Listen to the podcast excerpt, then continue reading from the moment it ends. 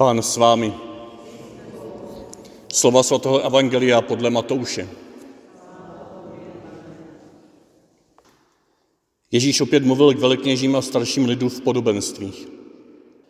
Nebeské království je podobné králi, který vystrojil svému synovi svatbu. Poslal služebníky, aby svolali hosty na svatbu, ale ti nechtěli přijít. Poslal znovu jiné služebníky se vzkazem, řekněte pozvaným, hostinu jsem přichystal, moji bíci a krmný dobytek jsou poraženi, všechno je připravené, pojďte na svatbu. Ale oni nedbali a odešli, jeden na své pole, jiný za svým obchodem. Ostatní pochytali jeho služebníky, stírali je a zabili. Krále to rozněvalo. Poslal svá vojska, vrahy zahubil a jejich město vypálil. Potom řekl svým služebníkům, svatební hostina je sice připravena, ale pozvaní jí nebyli hodní. Jděte proto na rozcestí a pozvěte na svatbu, koho najdete. Služebníci vyšli na cesty a shromáždili všechny, které našli, zlé i dobré, takže svatební síň byla plná hostí. Když vstoupil král podívat se na hosty, uviděl tam člověka, který neměl na sobě svatební šaty. Řekl mu, příteli, jak jsi sem přišel bez svatebních šatů? On se nezmohl na slovo. Tu řekl král sloužícím, svažte mu ruce i nohy a vyhoďte ho ven do temnot. Tam bude pláč a skřípění zubů. Mnoho je totiž povolaných, ale málo vyvolených. Slyšeli jsme slovo Boží.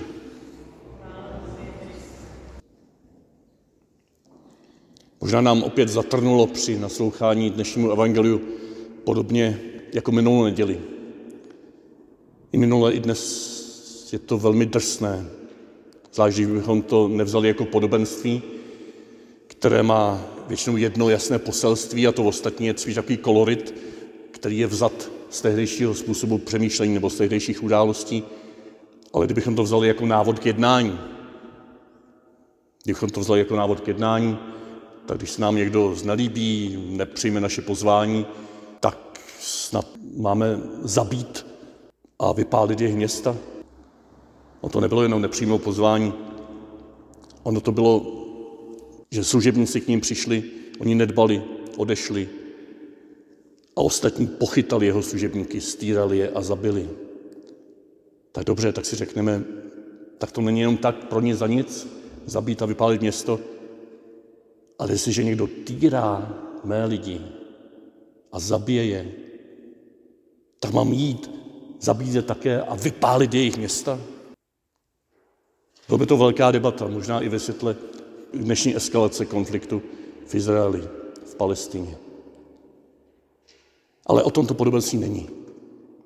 Zdá se, že z tehdejší situace, když to Matouš psal, tak si vzal zkušenost z tehdejšího vypálení Jeruzaléma. Možná to byl ten kolorik, který mu měl pomoci provokovat, aby tím vyjádřil, jak to opravdu hodně leží Bohu na srdci. Ale Bůh určitě není ten nebeský král, který posílá vypalovat města. A Bůh je ten nebeský král, proto také doslova, kdybychom přeložili ten začátek, tam by nemělo být nebeské království je podobné králi, ale mělo by tam být s nebeským královstvím je to jako když, a teď celý ten děj, celý ten děj má nějakým způsobem ilustrovat Boží království. A to hlavní, první a poslední, co má ilustrovat, je Boží hlubokou, vášnivou touhu pozvat všechny. Mít na hostině všechny. Všichni jsou zváni. Dnešní papež to znovu a znovu opakuje. Pro koho je církev? Pro všechny, pro všechny, pro všechny. Rád takhle třikrát vždycky zdůrazní. To je ta první část Evangelia. Ano, můžeme odmítnout. Můžeme se nepřidat. Můžeme neslyšet z nějakých důvodů, který teď nemůžeme rozebírat, protože u každého to je trošku jinak, nemusíme slyšet dostatečně jasně to pozvání. Myslíme si, jo, on to myslí jenom tak, nebo kdo ví, co se tam děje na té hostině, kdo ví, jestli to se mnou myslí vážně. Ale proto má ten král své služebníky, aby se přimlouvali ke všem lidem tohoto světa. Má nás, abychom se znovu a znovu přimlouvali i tváří v tvář, že nás můžou někdy odkopnout, někdy dokonce zabít. Tak to Bohu leží na srdci, aby se to jeho pozvání dostalo ke všem lidem. A možná jako když třeba vy kluci někdy pořádáte doma s rodičima nějakou oslavu něčeho, třeba občas pozvete své kamarády, nebo prostě rodinu, protože to je všechno připravené. A jak, jak by vás nemrzelo, mě by to mrzelo, když by ti pozvaní, kteří to mají už na mailu nebo na pozvánce předem dané, teď jim to připomínáte, tak řekli, no, já jdu tále lyžovat, nebo já si jdu tále zahrát fotbal, nebo já mám svých starostí dost, já tam nepřijdu. To člověka zamrzí. To bolí, takové to odmítnutí. Ale ta naše láska k těm našim blízkým kámošům, rodině, tak trvá. Boží láska trvá i k těm, kteří odmítli. Ale jsou situace, kdy už, ne, že by to Bůh vzdával, ale kdy ta odmítnutí, možná naše vlastní odmítnutí těch zbožných, těch, které má Bůh na mysli jako první, vyvolený boží národ, my jako církev, pravá, svatá, jediná, katolická, možná neslyšíme to pozvání a zvlášť neslyšíme, že to pozvání je skrze nás pro všechny.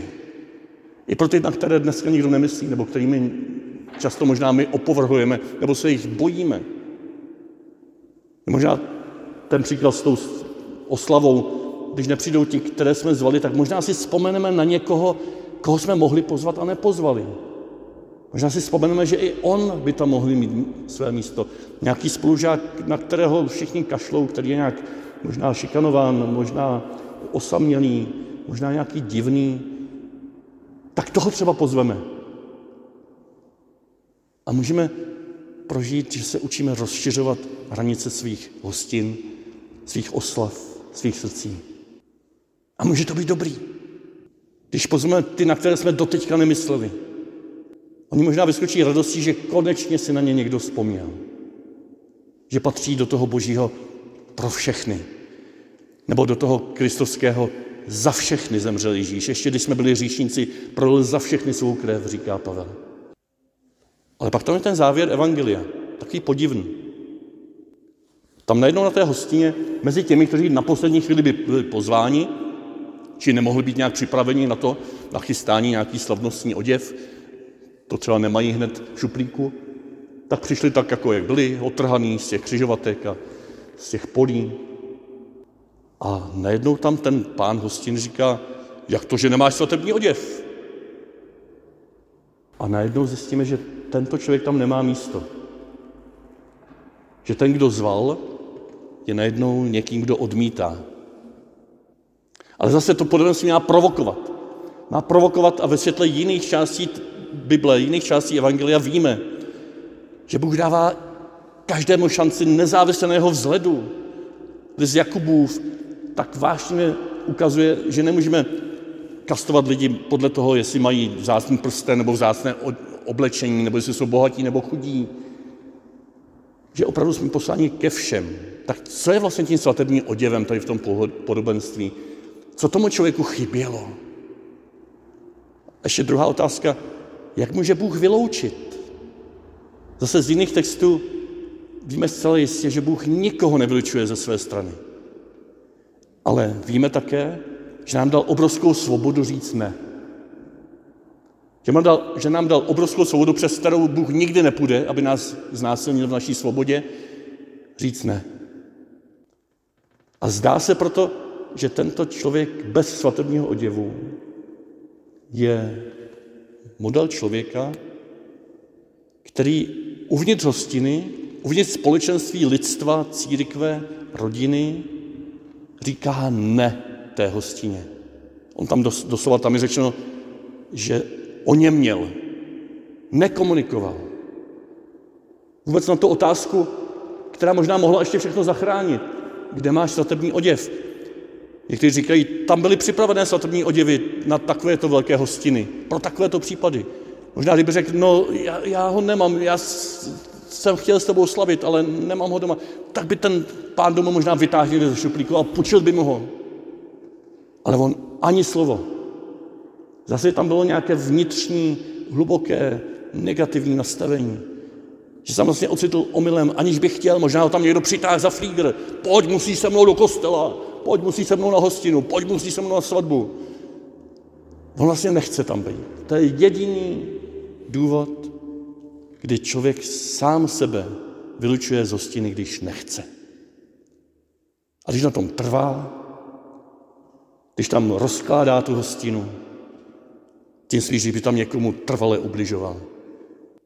Jak můžeme snést na hostině někoho, kdo by třeba seděl i vedle vás a potají by vás kopal pod stolem do nohy, nebo tím hůř třeba by vám nějakým nožíkem rejpal v boku a měl z toho škodolibou radost. V takovémto případě musí ten pozemský pán hostiny říct, hele, ty tady teď mezi námi nemáš místo, protože musím chránit tuto hostinu, tuto rodinu, tuto zemi. Čili když tady putujeme po této zemi, máme právo na obranu, ochranu, vyloučení někoho, aby dál nemohl škodit. Jsou to výjimečné situace.